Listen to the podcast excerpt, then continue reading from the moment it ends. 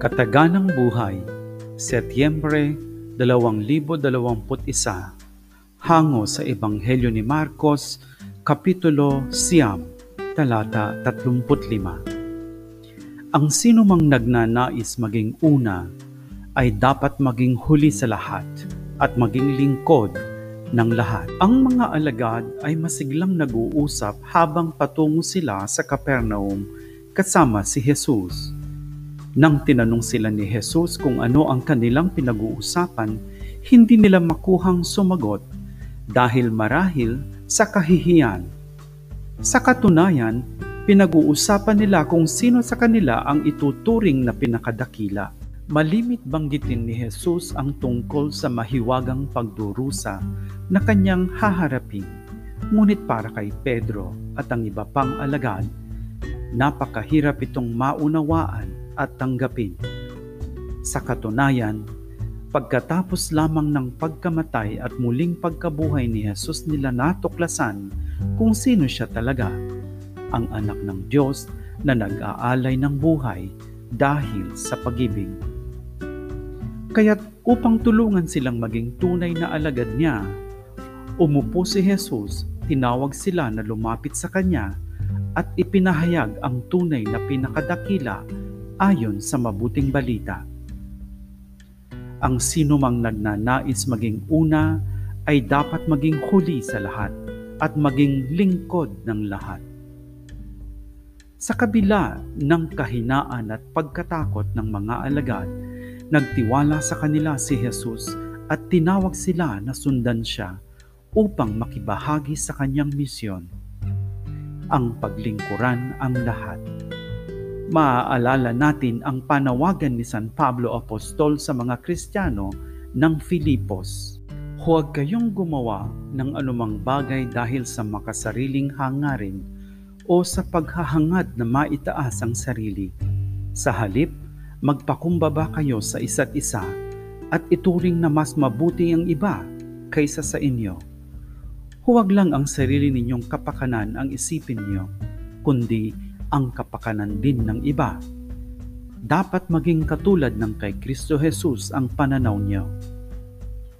Ayon kay San Pablo, ang mga Kristiyano ay tinatawag na maglingkod hindi bilang mga alipin na kinakailangang magtrabaho, kundi bilang mga malayang tao na bukas loob na nag-aalay ng kanilang kakayanan at lakas.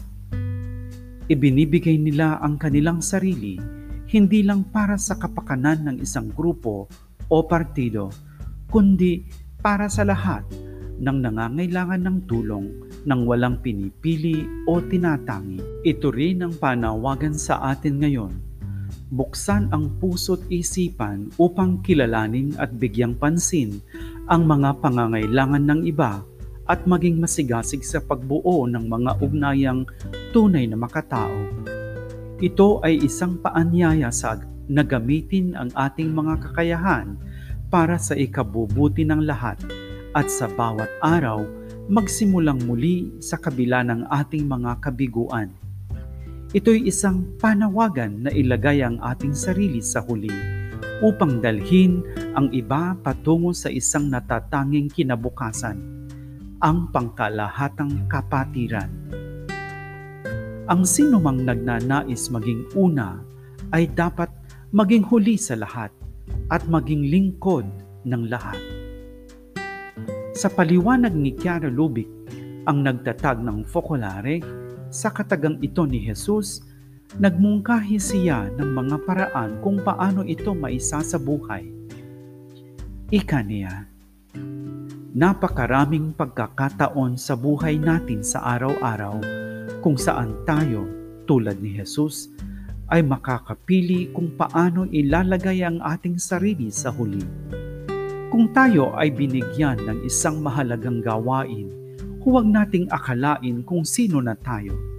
Huwag tayong magbigay daan sa kapalaluan at kayabangan.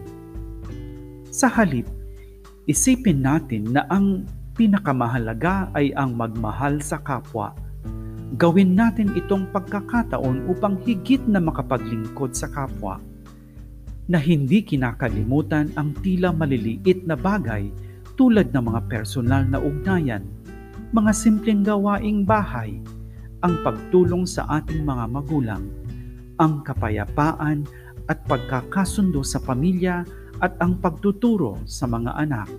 Oo, anuman ang mangyari, alalahanin natin na ang pagiging kristyano ay nangangahulugang magmahal at mas pinipiling mahalin ang mga pinakahamak sa atin.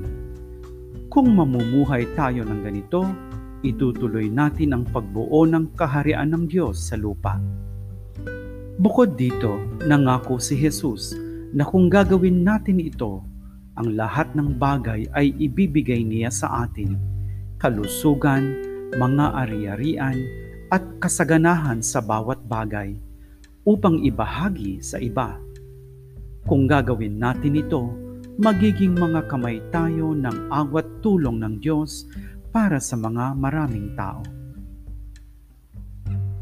Ang pag-iingat sa ating nag-iisang tahanan ay isang napapanahong uri ng paglilingkod na maaari nating ibahagi sa napakaraming tao sa buong mundo. Ilang taon na rin itong malakas na tema sa pagsaksi ng kristyanong komunidad. Muli, sa taong ito, sa mga dumarami pang mga simbahan, ang buwan ng Setyembre ay nagbubukas sa pagdiriwang ng panahon ng kalikasan na magpapatuloy hanggang sa ikaapat ng Oktubre, ang pandaigdigang araw ng panalangin para sa pangangalaga ng kalikasan. Sa isa sa mga nakaraang pagdiriwang nito, ang komunidad ng Taize ay nagmungkahi ng panalangin ito. Diyos ng pag-ibig, habang nananatili kami sa iyong presensya, bigyan mo kami ng kakayanang maunawaan ang walang hanggang kagandahan ng iyong nilikha, ng lahat ng nagmula sa iyo, ng iyong walang katapusang malasakit. Palawigin mo ang aming pansin para sa kapwa at sa lahat ng iyong nilikha. Turuan mo kaming matuklasan ang kahalagahan ng lahat ng bagay at gawin mo kaming tagapaghatid ng kapayapaan sa pamilya ng sangkatauhan. Leticia Magri